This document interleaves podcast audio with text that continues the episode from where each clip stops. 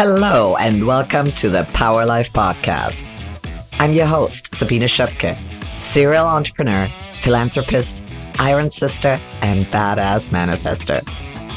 Think of this podcast as your weekly dose of gelato with a shot of whiskey, fueling your week with empowering and exciting insights into your mind to help you create massive success in your life.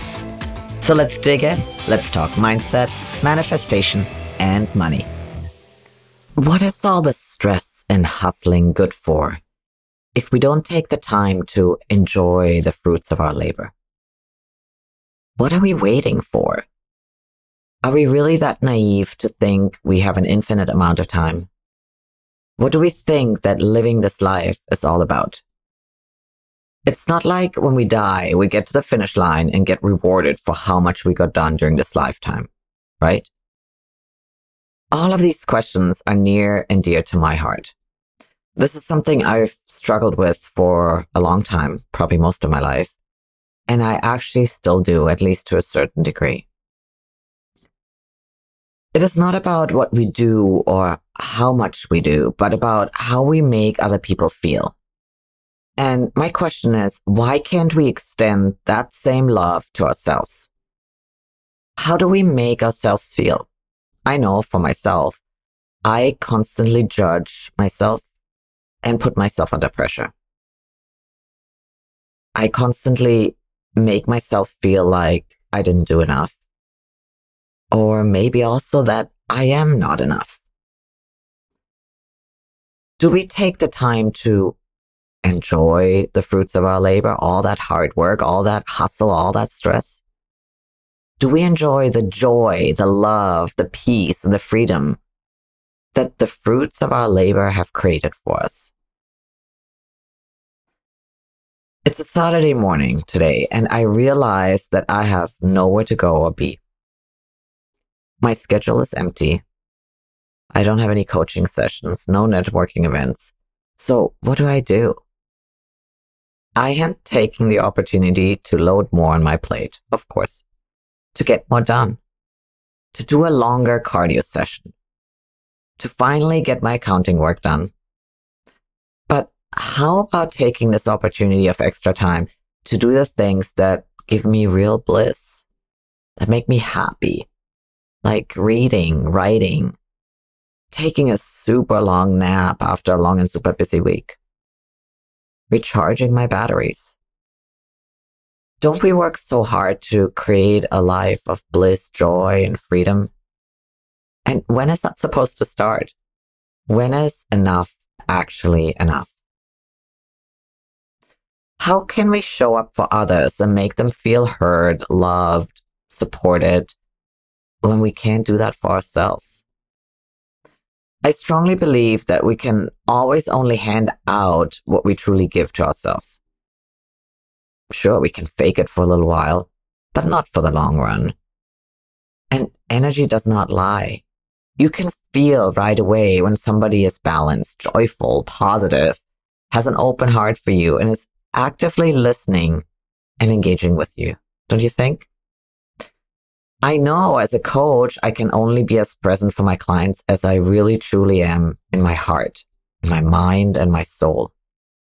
If I am emotionally distracted or exhausted, if I'm anxious, upset, or frustrated, I am no good to my clients. And the same applies to our loved ones. My kids and my life partner only get the kind of mom and partner that I want to be for them if I treat myself the way I want to treat them. In this case, with love, kindness, and respect. And that requires me to carve out time for myself. It requires me to mindfully listen to my body. I recognize people who make us feel bad for doing the things that bring us joy. I was brought up with that inner critic, telling me that anything that wasn't goal oriented was lazy and therefore a waste of time. I remember it like yesterday when I was about 14 years old and sitting in the back of a car during a long car ride during a summer vacation and daydreaming of who and what I wanted to become when I grew up. it made me happy to think ahead, to get some clarity on who and what I wanted to be. Thinking about the kind of clothes I wanted to wear and what it would feel like to show up that way. I was told to do something productive with my time. The other day, I had dinner with friends, and my girlfriend and I talked about a TV show we both enjoyed. My husband was listening and at some point said to us, I wish I had time like you guys to waste on watching TV. I looked at my girlfriend and saw the pain shoot across her face and how her body language changed when she was put into her place. I have done my work, and his comment did not affect me the least bit. It made me aware of how he made her feel because I have been there. But more importantly, I felt actually sorry for him.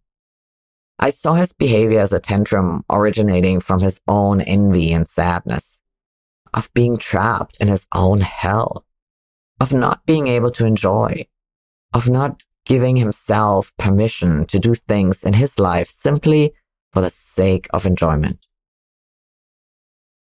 And here's an important thing to consider. What happens when we actually enjoy? When we release the pressure and simply relax? It turns out it isn't a waste of time at all. It balances out the negative mental and physical effects of stress that we all experience every single day. Downtime isn't a luxury. It isn't laziness. So reframe it as a way to stay healthy, happy, motivated, to think clearer and make better decisions, to have a better outlook on life and our experiences. We're less impatient, reactive, and frantic with the people we work with and we love. Physically, relaxation prompts your brain to release endorphins, chemicals that act as natural painkillers. Our immune system functions better we're less likely to get sick. Today, those so called lazy activities now feel as important and meaningful as the goal directed ones. Bottom line is, they complement each other in achieving well being, good health, and the goals that we set for ourselves. But from my own experience, I know how hard it is to keep the intrusive thoughts the ones that distract us from experiencing pleasure and savoring the moment from crowding our good feelings. For me, the difference between lazy lazy and productive lazy is whether or not I schedule this time. If I wake up in the morning and simply don't feel like going to the gym or doing my work, it's not an option. I do not give in to spontaneous excuses, which are nothing else than lies they just don't get a vote. I push through those. However, if I schedule my lazy time ahead of time, then I will enjoy it guilt free. So when that inner critic calls me lazy when I take a break or tells me to get up and work harder, I now recognize it I can diffuse the urgency by acknowledging that it's okay. That it is actually more than okay that it is a pertinent part of staying happy and healthy and achieving my goals and dreams. That whatever work I should be doing will still be there later on. I will go into the details of how to plan your guilt free pleasure time in my membership program. You can sign up for it on my website at thepowerlifecoach.com. Now it's your turn. Set aside some time to do something fun, something that brings you pleasure, Protect time on a Saturday afternoon to do whatever you like. Or use the mini breaks throughout your day to relax. Read a few pages in a book. Savor a good lunch or mindfully listen to music by your favorite band during breaks at work. Enjoy being lazy. Not only did you earn it, but it will take you to the next level. I promise you. Join our life transforming membership program to achieve your most ambitious goals by breaking through limiting beliefs and developing empowering habits. Our program is not just motivational speeches or self help books, but a comprehensive system that has helped thousands of people overcome obstacles, build confidence, and create lasting change. With our program, you don't need expensive one on one coaching. It covers various areas such as relationships, productivity, well being, and income. It's complemented by our podcast to give you even more insights and inspiration on the go. Visit thepowerlifecoach.com now and start living the life and dreams you deserve with our program. And that's a wrap for today's episode. I hope you had as much fun listening as I did recording. I would love to hear from you, so drop me a line. Oh, yeah, and don't forget to subscribe and share it with your friends. Until next time, be curious, kick some ass, and may your explorations bring you joy. Talk with you soon.